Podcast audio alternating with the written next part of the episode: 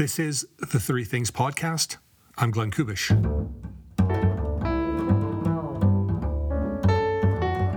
Once a week, I try to notice three things that made me happy or grateful as a way to remember to notice things that made me happy or grateful this week. Number one, the Oilers. We are back from the carnival that is Mexico, a country where the Virgin is still a topic of passionate conversation. So, to cook eggs with extra virgin olive oil, cold frying pan, cold extra virgin olive oil. Put your eggs on it. Set it on your stove, set it at the lowest setting. Walk around, make your coffee five to 10 minutes later. Your eggs will be done perfectly.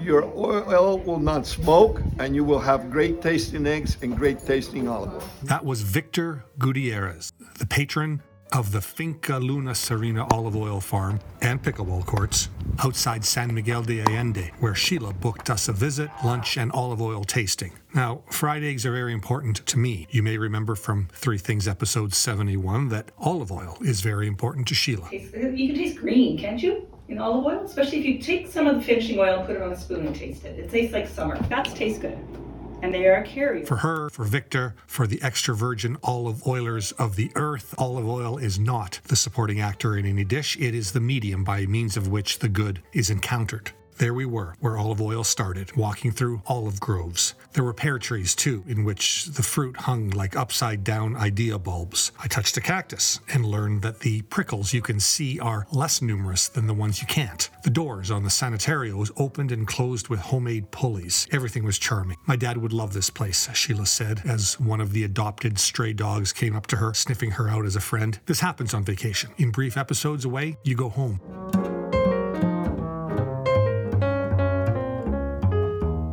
Number two, blue, indigo, violet The holiday was not without a dark spell for me. The cab ride up and out and around and up and around and out of Guanajuato was difficult. The ride to Valle de Bravo was tougher. The nausea, along with some kind of stomach bug, left me in bed for a couple of days. I felt more entombed than in bed. Half asleep, I had strange kaleidoscope dreams and visions. Half awake, I heard the angry dogs barking outside, saws from a woodshop tearing through lumber, a rooster crowing at all hours of the day. I listened on repeat to Lyle Lovett's song Road to Ensenada, and I felt I understood it. When the song's pilgrim says adios to Alvaro, it's not adios in the sense of goodbye or see you later, but adios in the original sense of I commend you to God. The song takes place in the underworld. Everyone except the woman who does not visit him is dead, I think. The duality of existence, its life and death, finds artistic shape in the way the singer repeatedly repeats a line, inviting the listener to read for a deeper or ironic or contradictory meaning. I'll see you at last. The first time means I'll finally lay eyes on you. But why repeat that line, I'll see you at last, unless to suggest sight in the sense of knowledge? Like in Paul's letter to the Corinthians, the King James Version, the one Sheila has always preferred, that has it that now we see only as through a glass darkly.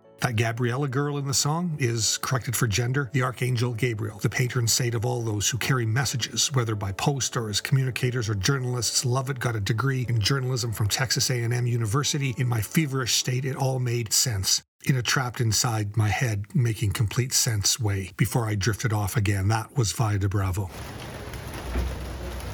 I didn't really come back to life until our second night in Mexico City. Sheila and I were having dinner outside on Calle Colima in the Roma neighborhood. It was raining straight down. There was music in the air. There was a violet in her drink. Viva Mexico.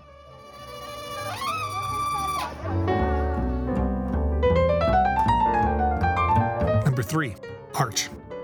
I found myself in the presence of stirring art in Mexico. The two Escher lithographs at La Aurora in San Miguel, the letter T's by Vicente Rojo in the Museum of Modern Art, the octopus starter at La Parada. The spell of the place is such that you start to see beauty where you might not expect it, like in a pile of busted gutter concrete graced by petals of fallen bougainvillea. Seeing that sounded like the perfect word spoken at a graveside service. And then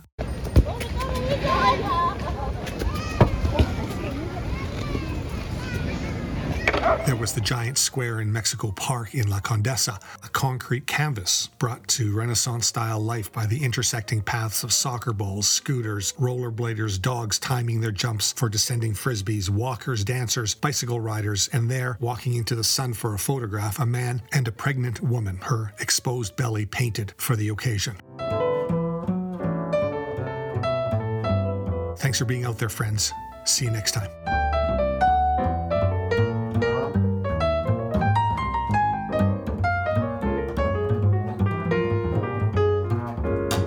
We're going to try these eggs like Don Victor said. All right, hold.